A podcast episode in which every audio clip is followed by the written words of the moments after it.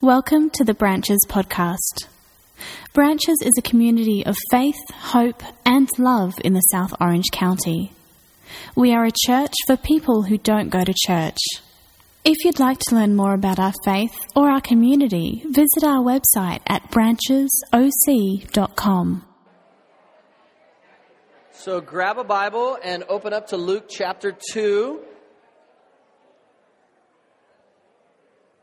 Open up to Luke chapter 2. And I wanted to, um, to share one more thing about Oak Ridge because it's, uh, it's a big deal to us here at Branches. Big enough deal that we aren't meeting that Sunday so that we can all be together. And it's such a big deal, not because the camp really needs us. We could go any time to go there. But it's such a big deal well, let me put it this way. I was at a party last night with some friends, and I saw a guy I haven't seen for a long time, and we were talking about it, and he's part of another church, and he goes, You know, we kind of come, but we don't really know anybody, and we really should probably do something about that. So, this isn't a trip so that you can go get to know people, because some of us already know each other, but it's really to be what the church is supposed to be, which is a community of faith. And it's like the most impacting thing that we do that makes that happen. So maybe you've come before, maybe you've never come, maybe you're a type of person like, I really need to get more involved, or I need to get connected, or you, you try to come up with all these ideas to do it. But this is the best thing that we do. It's the best thing that we do for being connected. Yes, we get to help the camp. Yes, the kids beg to go up there because they love the experience. Um, we have these late night things. We have these long nap times. I mean, when do you get to have a nap time? You know what I mean? None of you are in kindergarten, but we get to do that. You just get to disappear. There's tons of free time. It's not like this it's just a beautiful time together, and it gives you time to breathe. And I think you know what I mean. I'm sure some of you might be a little busy right now with a few things going on. And it just, oh, it's like gives you space, and we need that. So I just want to push that as hard as I can. It is the last weekend of this month between Christmas and New Year's. We leave on Friday morning early, so if you work Friday, if you have one of those jobs where your boss is not cool and they don't let you off that Friday, or if you're the boss and you're not cool and you don't take that day off, we leave early that Friday morning and then we come back. Uh, we leave from the camp on Sunday morning. So, because I know we put up the slides, Shane does a great job of announcing it, and yet you guys still don't hear it. So I figure if we do it twice, it works. So let me pray for us because uh, we are going to need it this morning. Father, uh, I'm excited and scared at the same time. So I pray that you would be the one that speaks and not me. We all ask this in the name of Jesus. Amen. Okay, so uh, you're in Luke chapter 2. We are talking about a Jewish Christmas. And what we mean by that is that Jesus is the fulfillment of a Jewish promise. Uh, you may not know this, uh, many Jews do not know this, but Christmas is a Jewish holiday why I say that is because it's the fulfillment of a Jewish promise to the Jewish people. And yet we miss that. And when we look at it, there's so much beauty and depth and richness there and stuff that makes it just makes the season come alive, but even more importantly, it puts us in the middle of something much bigger than us. The problem is is it can get a little scary, and I'm going to do a little bit of that scariness this morning. When people mess around with things that are familiar to you, like, you just don't want people to mess around with your beliefs or your foundations or the way you think things are supposed to work. And when you find out they're different, it really throws you off your game. And so we're going to talk about the nativity. We're trying to find things in the season that, that are like uh, handles that we can hold on to. And so every time you sing O Come, O Come Emmanuel or hear any kind of Christmas carol, we want you to slow down and listen to it and make that a prayer and listen to what it means. We talked about what Emmanuel means uh, last Sunday, and we talked about some other hymns. Today, we're going to talk about the nativity scene. You see them everywhere. If you come into my house, you're going to see them in every single room. I don't know how it happened. You know how you collect different things? Uh, like we have a friend that collects owls. I don't get it, but she's into owls, you know. And some of you guys, we somehow got into collecting nativity scenes, and so they're everywhere. And just now, as the words came out of my mouth, I just realized that some people, oh, let's give them another nativity scene for their collection. No, you don't need to do that. We got plenty. But they're in every room, and you see them everywhere. On sometimes those blow up things on people's yards or wherever.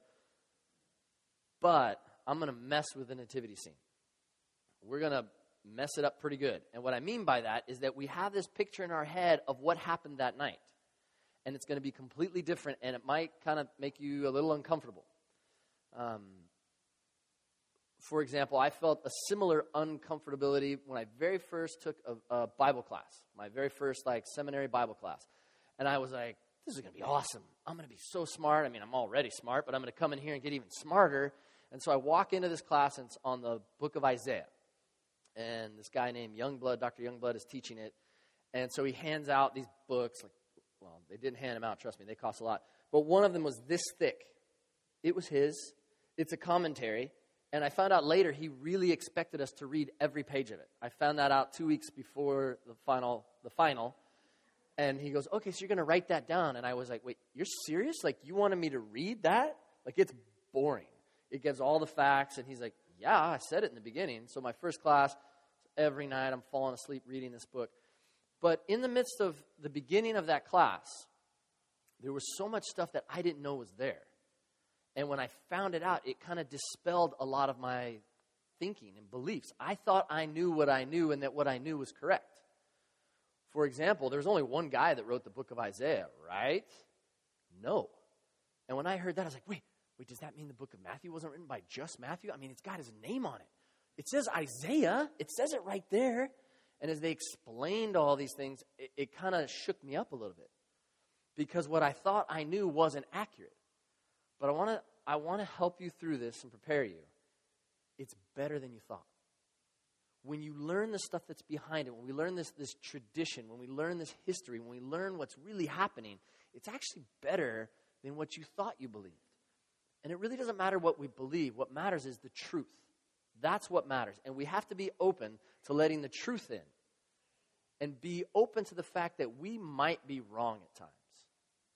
So, what we're going to look at is this nativity. We're going to look at these passages that you see all the time, but I want you to look at them with new eyes. I want you to think of it this way since uh, Shane already opened up with Surf Talk 101. I know some of you are like, what? What the heck? The Pipe Masters who? Kelly what? Um, but think of the ocean, the beach that you always go to. I'm thinking most of you have been to a beach before. So you've been to this beach. Think of your favorite beach if you have one. And you know what it looks like, right? You see the water. It looks different on a different day, depending on the wind, the swell. You know um, where the sun sets and rises compared to where the beach is. Uh, the sand. Um, every once in a while, you see a dolphin or a seal, or um, you'll step on a stingray. You know those type of beautiful things. But you'll see this stuff happening. But then, then you can put on goggles and a snorkel if you need to, and fins, and you go underneath. And there's this whole other world that you didn't know existed, but it's tied together. And it's even more beautiful than you imagine when you see it all in the bigger picture. And so when we look here at this nativity scene, we're going to go underneath and you're going to see things you didn't see before, and it's going to be even more beautiful than you imagine. So let's get to it. Um, Luke chapter 2, verses 1 through 7. So what happened was is there was a census. We don't really have those in this sense where you have to go somewhere, but there was a census the boss of the time, the Roman leader, uh, Caesar, said, Hey, you've got to go to where your home of lineage is, and we need to know who you are, what you do, so we can keep track of what's going on in our kingdom. So Joseph went up from the town of Nazareth in Galilee to Judea. And right now, your mind is already going to what happened, right? Joseph totally dropped the meat in the dirt and didn't make plans, and he's going here, and it's right in the middle of the pregnancy. And so he should have been putting Mary first. Why in the world was he taking her in this pregnant situation? She's going, ah, ah, ah, the whole way, right? Like you have that picture in your mind. And as they're arriving into Bethlehem, they're getting there. And right before they get there, I'm going into labor. Oh no. And so he's knocking on the door at this inn, right? This big hotel. I don't know if you imagine a Holiday Inn Express or whatever, but you see it all laid out. And he's knocking, and I don't know what the guy looks like, but he's not a good guy, right? So whatever you think a not good guy looks like, that's the innkeeper. And then he comes to the door and he's like, Yeah, what?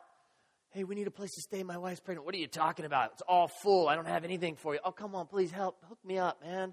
Look, it's my wife. She's already upset. What can you do to help me out? Okay, I, I got the barn. You can go stay in the barn with the animals. Okay, thanks. And they went out there all by themselves, and it's just Joseph and Mary. He doesn't know what he's doing. He's not a nurse. Oh, baby. Oh, and then where are we going to find some cloths? The, the cows are around. Oh, we don't have anything. Let's just put them in the hay. Like, that's the picture you have, right? And then, of course, these shepherds show up. What's up? And then the, the magi, the wise men, are there at the same time. You have that whole picture, don't you? Okay, I'm going to start you off slowly here. The Magi weren't there when this all went down, they came later.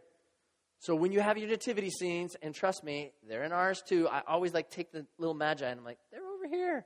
They're not there yet. But they're right there in the middle of it, right? Because they were there. They weren't there yet. And they weren't alone either. I want us to go to the next slide, and we're going to take our time here. And I want to give you the better picture. We're going to go underwater here. Because we need to look at this from Middle Eastern eyes. A lot of our false, at least this is how, um, there's a guy that was so helpful for me named Kenneth Bailey. It's a book called Jesus in the Eye, in, um, in the View of Middle Eastern Eyes.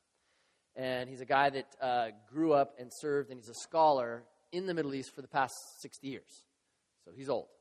And he, um, he's like, this, this false belief. A lot of the pictures that we have in our head are from this anonymous book written in 200 AD by a non-Jew who didn't even uh, who'd never been to Israel, who didn't understand Jewish culture, and so he wrote this book from his perspective of what it would look like. So he translated it to the modern day, right? Like an innkeeper. Did you picture a guy at the clerk with a desk? You did, didn't you? Because we automatically do that, right? You imagine a room with a doorknob right? And, and a hallway with rooms. Now, obviously, pictured a barn, but the way you pictured a barn was probably like up and above and not into a cave because you're not Middle Eastern, most likely. And so this guy wrote this story, and a lot of those traditions have carried on. And although popes and other people at that time said, hey, this book's not accurate, it still kind of filtered into our culture. Let's look at this through Middle Eastern eyes. So Joseph uh, went up from the town of Nazareth in Galilee to Judea to Bethlehem, the town of David, because he belonged to the house and the line of David. So he has to go to his hometown or where his family kind of grew up, meaning you're tied to your land. And he is royalty. Like we think of Joseph, oh, carpenter guy. No, he's from the royal line of King David, which is kind of a big deal it's, it's much bigger than if I were to tell you that the Rose family is, we descend from George Washington. You'd be like, whoa, pretty impressive. Not true, but it would be pretty impressive if I said that we were from the lineage of George Washington. And if, when I went to Washington and I, you know, where he came from, which is not the state of Washington, but if I went to where he's from, which I actually don't know where he's from, but if I went to where he's from, and they would probably call themselves, hey, we're the home of George Washington. Because if you have someone important from your little town, you got to let everybody know about it, right? Because it's kind of a big deal. And so if George Washington was from like Lake Elsinore, if he was from Lake Elsinore, it'd be like Lake Elsinore, the city of George Washington. Even though he might not have even grown up there, that's where his lineage is from, or where it's a big deal. And so Joseph is not some stranger coming back to Bethlehem. Like he's kind of a big deal. He's from that family.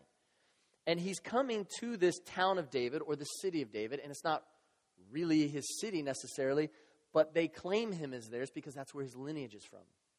And so he comes there, and when he arrives in Bethlehem, I want you to see it says, while they were there. You know what that means? They didn't arrive that night. Think about that. They were there. He was there. They got there early and on time. He's not like most of you men. He planned ahead. He got there in plenty of time and had a few days. Another thing we need to know about Middle Eastern culture is they take hospitality to a whole nother level. You know how you're driving and you'll see someone on the side of the road and you're like, does that person have a house? And you're like, I don't know. And then you just keep driving? That would never, ever, ever happen in a Middle Eastern culture. Because hospitality is, it's who they are uh, one of my kids, I asked him, Hey, did you brush your teeth? Yeah. And I looked at him I said, Did you? No. And I said, Hey, you know You know how we are as the roses. We do not lie. That's how we do. Like, if you don't want to brush your teeth, say you didn't brush your teeth. And even fight me about it. But don't lie, because we don't lie. We don't do that. In a Middle Eastern culture, that's what they would all say about hospitality. What? what? No, you know how we do. We take them in. That's what they do. And so he's there early. He's royalty. Like he's kind of a big deal. Oh, there's Joseph. He's part of the lineage of David, you know? They're going to provide him a place to stay. It's not like he's wandering around trying to find something. So he went there to register with Mary, who was pledged to be married to him. You need to know this too. We know from another passage um, that Mary's family was from the hills of Judea. You're not Middle Eastern, you don't know the, the topography or how it looks. Bethlehem's uh, right here, it's on a ridge, so that's why they say they went from uh, Nazareth up to Bethlehem, because it's higher. Although Nazareth is higher, Bethlehem's even higher on a ridge. And so they go up to Bethlehem, but even in the hills surrounding Bethlehem, there's hills. And Mary's family is from there. So let's say that Joseph gets there early and he can't find a place to stay. Let's say that actually happened. Don't you think Mary would have said, Look, we know it's only uh, an hour walk and we can get to my auntie's. She's right over there. Can you imagine the fighting that would have happened? No, we're just to, we'll find a place here. What, you don't like my family? Oh, not good enough for my family? No, her family's all there. So they could have gone there, but he got there in plenty of time that they didn't need to because um, when the time came, um, can we go back? Thanks. While they were there, no time came for the baby. The time came for the baby to be born, and she gave birth to her firstborn, a son. She wrapped him in cloths and placed him in a manger because there was no guest room available for them. So, if you have one of the Bibles that we handed out, it's uh, the NIV or today's new NIV. Um, and some of you may have Bibles in your hands or on your phones, and you're looking at either the King James, the New King James, or the uh, New American Standard, or something like that. It says there was no room in the inn. Okay? A couple things we need to look at here. The word room is in Greek is topos, which means space. So imagine you have a desk, and you would say, "Look, there's just there's no room on my desk," which means there's no space, right? You're not thinking of a room with a door and a bed and a bathroom, right? In English, we have room, which is a place you can sleep in, and then we have there's no room, meaning no space. Okay, so some of those translations will say there was no room in the guest room, right? Or no room in the inn, which is another way to say there was no space. And then we're going to look at this word, uh, guest room, because this is the more accurate, accurate translation. So if you have the NIV for this particular word, this is what that word means. It is a, a kataluma, and it only appears in the book of Luke. It only appears in the New Testament three times and twice in Luke. And what it is, now it's Pictionary time, because this is going to be a typical Middle Eastern house. Okay? Typical Middle Eastern house. Can you guys all see this? Okay, that's about the only thing that's going to make sense now because I'm about to start drawing. So, this is their house, and this is from the top looking down. I was going to give you two different views, but I'm not going to get that fancy on you. So they have this one big room. However, this is the living room. If if you had enough space to have another room, it would be called the kataluma. There's different ways to spell this because it's a transliteration. So here's the guest room, and here's the living room. This is where everybody stayed. Now, I know that's completely different to us, but in a lot of cultures, this is normal. So, for example, when we were in Mongolia, they had a, a, a one room place, and it was the husband and the wife, the kids, us, the, the three of us that were staying there, and the animals were all in there together. The reason the animals were there, we're in Mongolia. It's freezing. If the animals are in there, it's a lot warmer. If everybody's in there, it's warm. In the Middle East, it gets cold at night. I don't know if you've ever been there. It gets cold. It's not just deserty hot, it gets cold too. And so you would bring the animals in. So you've got the whole family right here. If you were wealthy enough to have a kataluma, sometimes it was connected, or a lot of times it was up on the roof. Okay? So you've got this. Then we've got the manger, right? The manger's in here somewhere. What's a manger? It's just where the animals eat. So the way this would work is this would be sloped down. So if remember, this is from the top down. If I gave you another view, the way the floor would be, it would be flat and then it would drop down, and the down would be over here because this is where you take the animals. Because the animals are still in there, but they'd be down on the bottom part, and then sometimes you'd put like pieces of timber or logs here to kind of separate it. And then over here is the door that leads out. And if you look in the Old Testament, you'll hear all these references to they took the animals out. You remember when Jesus was talking about healing the one woman, and the Pharisees like, I can't believe you did that on Sunday or on their Sabbath. It wasn't Sunday. I can't believe you did this on the Sabbath. And he said, every day you untie your animals, right? Because they're not going to leave the animals in the house. Nobody would do that. They keep them in here for warmth and so they don't get stolen, but they take them out. And so every day he would say, You Pharisees, take your, your animals out. I untied this woman. You untie an animal every single day. Is this woman not more valuable than your animals? You'll start to see these references now that you know how their houses were. So, right here would be these mangers. And these would usually be dug out. Okay, so they'd be dug out, and the food would go in there. And then, of course, I don't know where the beds are at. We'll say, hey, I sleep here, and I sleep here. And here's our little kitchen. Yay! So, this is the house and then it all slopes downward. So if it rains and it gets really bad, because sometimes the roofs, well, most times the roofs, water gets through. So it will all flow down this way and out that door if they need to sweep it out. Okay? This is the inn. It's not called an inn. I don't even know why it's translated in. It's translated guest room. So now we look at this. So Joseph, um, while they were there, the time came for the baby to be born, and she gave, gave birth to her firstborn, a son. She wrapped him in cloths and placed him in the manger because there was no room or space in the guest room. So, what happened is Joseph comes to Bethlehem. A family takes him in, stay with us. But you know what? There's no room in the Kataluma. It's all, someone's already staying there. So, you know what? You guys stay in here with us. And then it came time for her to give birth. And you know what she did? The women went, Oh, this is not happening, boys. You get out. So all the boys probably had to go up here and stay up here in the Kataluma.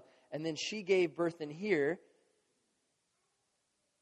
And then they put in the most safe, comfortable place, put some hay down on one of the mangers, and then wrapped them in swaddling, swaddling clothes, which is a Middle Eastern tradition, and put the baby into this manger. Isn't that awesome?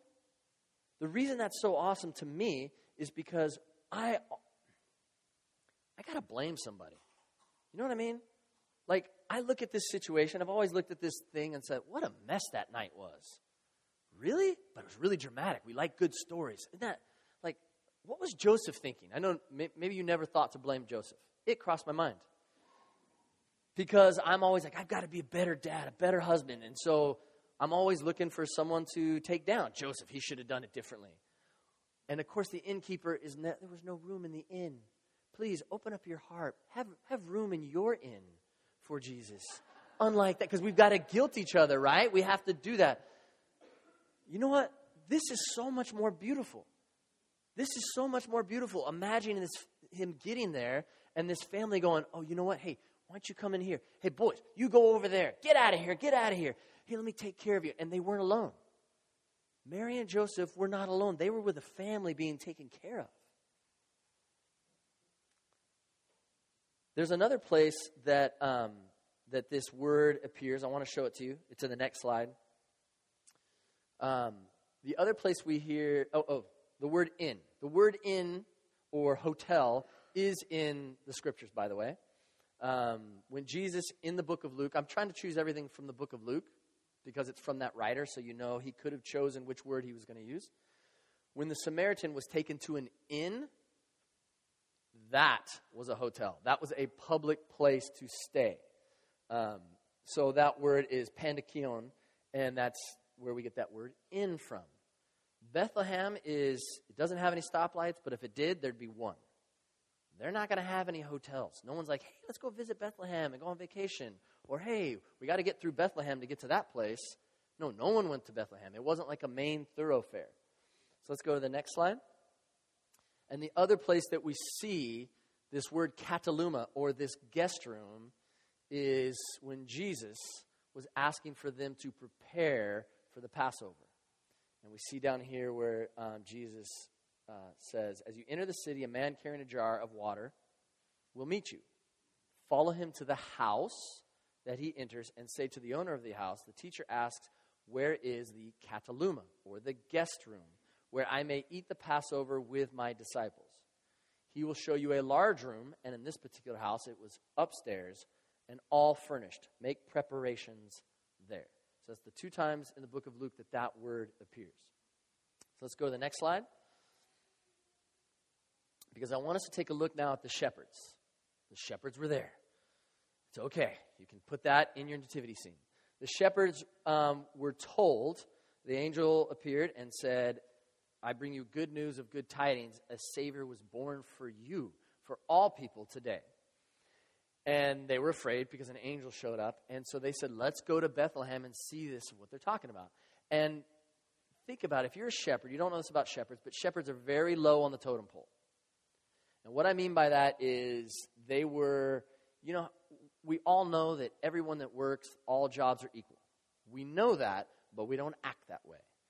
Ooh, you're a doctor, huh? Surgeon. What? Brain surgeon. You know, we can keep going up. And then you have, oh, you have a minimum wage job? Like we, we have that scale. We know that all that matters is you work hard for the Lord and you give your best. But then we have different scales, don't we? In Middle Eastern cultures, they had scales as well.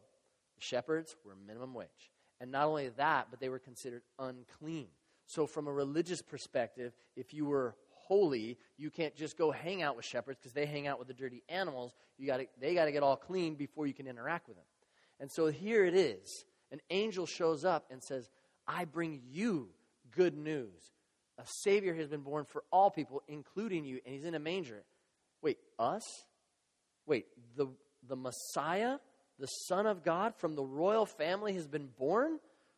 From Abraham all the way through King David, he's here? Well, why are you telling us? You know who we are on the scale. We're too low. We can't do this. I mean, do you see the beauty in this, what God is doing? God is, is saying, look, this is for all people. I don't care what goofy hierarchy you have down there.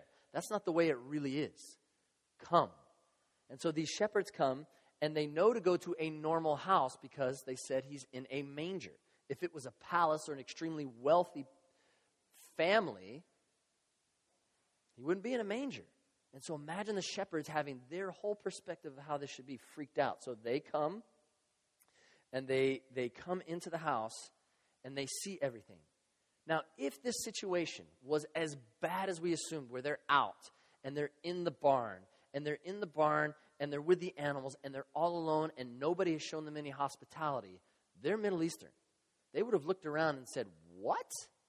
Oh, this can't be. But instead, here in Luke 2:20 it says this. The shepherds returned after and they were glorifying and praising God for all for all of the things they had heard and seen, which were just as they had been told. If things weren't right, they would come back and say, Hey, we saw the Messiah, but you won't believe how the people in Bethlehem did it, so we had to fix things. We brought them with us. Our wives did it the right way. They did it the way it's supposed to be done here in this part of town. But they didn't because they knew that they were taken care of. They knew that someone had brought them in and that they were not alone. And I look at that picture, and that's better than the one that I had in my head. That's better than the way that I saw things before. And so let's summarize what's happening here. And I want to I wrote it down because I like the way it was written down. And so I'm going to summarize it right now. This is what happened that night. To the best that we can understand from Scripture and from Middle Eastern culture. Um, the birth of Jesus had the Holy Family traveling to Bethlehem, where they were received into a private home. The child was born, wrapped, and put to bed in the living room manger that was either built into the floor or made of wood and moved into the family living space. Why weren't they in the family guest room or the kataluma? The answer is the guest room was already occupied by other guests. The host family graciously accepted Mary and Joseph into the family room of their house. The family room would naturally be cleared of the men for the birth of the child, and the village midwife and other women would have assisted at the birth. After the child was born and wrapped, Mary put her newborn to bed in a manger filled with fresh straw and covered him with a blanket. Joseph did not need to look for a commercial inn. He wasn't dropping the meat in the dirt, and he wasn't being an irresponsible husband to care for Mary's needs. Joseph um, did not have to anger his in laws by failing to turn to them in a crisis. The child was born in the normal surroundings of a peasant home sometime after they arrived in Bethlehem, and there was never a heartless innkeeper to deal with. Joseph was not humiliated by being rejected in his village of origin. The people of Bethlehem offered the best that they had, and they preserved their honor as a community. So I want to finish here. Because whenever you hear a sermon or a message, the question we always ask is, well, what does this have to do with me? Right? And you're hearing this like, okay, that's interesting, but so? What does that have to do with me? Here's your answer it doesn't have to do with you, it's not about you. This is about us seeing Jesus, seeing how God laid things out, and to see these people that surrounded them. Maybe it's not always about us.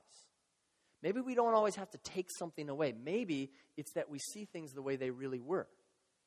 We talk about Jesus and we talk about Paul and others coming and saying, Repent, for the kingdom of God is at hand. And we've shared this. The word repent means to change your mind, to change the way you see things.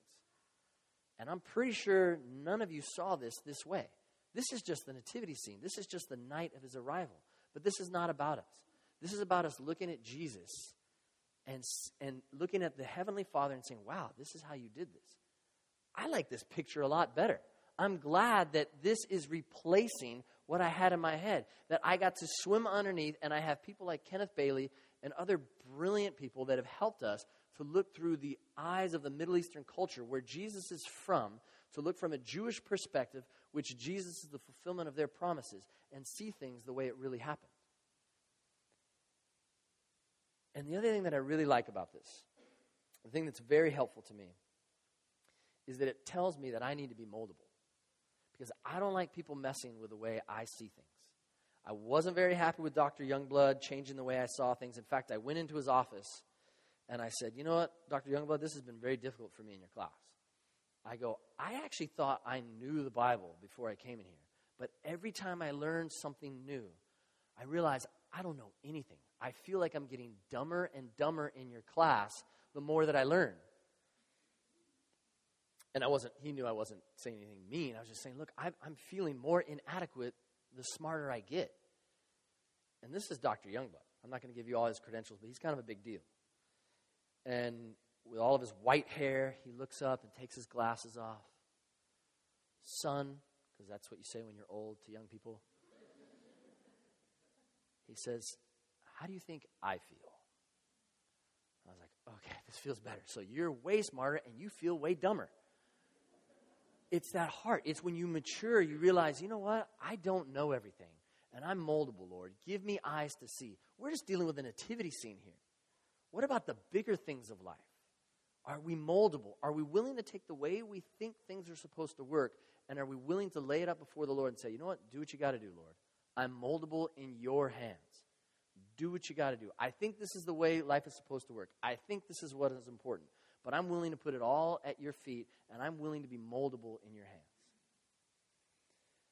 And the last thing I want to say is, is that we do have this thing about guilt and blame. We either have to guilt and blame somebody else, or we got to guilt and blame ourselves, and it's our fault. Someone has to be at fault. The beauty of this picture, as I look at it, is that it's, well, one, it's beautiful. Joseph did the best that he could, and it was good enough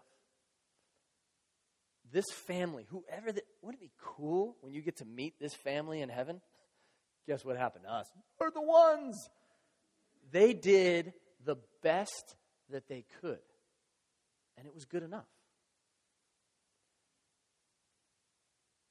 I didn't think about sharing this story. It never crossed my mind, and we're running out of time, but this is an example of blame. When I was a kid at Christmas, we moved in with another family uh, one, we did this often at Christmas. This was different from last week when I was talking about the Christmas carols, this was a different family we moved in with at Christmas because there was no room in the inn. But this family took us in and they let us stay with them. And um, the, the parents had divorced, so it was a single mom and her son Travis. And um, he had a dad, and the parents did not get along at all. And the dad, I don't know if he was wealthy or anything from a kid's eye, he was, because I remember him pulling up in his truck, and literally the back of the truck was filled with presents for just Travis. And they come, came under the tree, and it was like this full thing. And I remember going, What? And then the night came for our Christmas, and I think I was eight or nine or seven, I don't know, somewhere around there. And I remember looking at my two presents, and I remember looking over at his, and I looked at my mom, and she reminded me of this uh, a couple years later. I said, Mom, is, is this it? My mom was broke. I don't mean like broke as in poor, I mean I broke her right there because she did the best that she could, and her son said, It's just not good enough. I mean, look at what Travis got. I know some of you are feeling that right now. Maybe about presents, maybe it's something simple like that, or maybe it's something else. But this is a picture. This is a reminder to us that God does not ask as much from us as we think He's asking from us. Give your best. That's good enough. Give your best. I actually don't know where to go from that because I didn't plan on sharing that story, but I'll finish there. I want to invite the worship team up. And then I want to pray for us. Um, pray for us that during this season, what God wants accomplished will be accomplished. And I pray that this season will look different to you than it did before. So um, please join me in prayer. Father, um, I'm just so thankful for guys like Kenneth Bailey and those that um, that give us all of this this rich understanding, and they take us underwater so that we can swim around and look to get a clear picture of how it all fits together. And Lord, this is a beautiful season, but it is stressful, Lord. And often we feel not good enough in relationships in finances in time. But Lord, we want to pause and we want to look at you. We want to look at how you laid everything out. And we thank you for this family. We thank you for Joseph and Mary. Above all, Lord, we thank you for the Savior that you provided. And we definitely don't get it all, Lord, but we want to grow closer and closer to you, and we want to see more clearly. We pray this in the name of Jesus. Amen.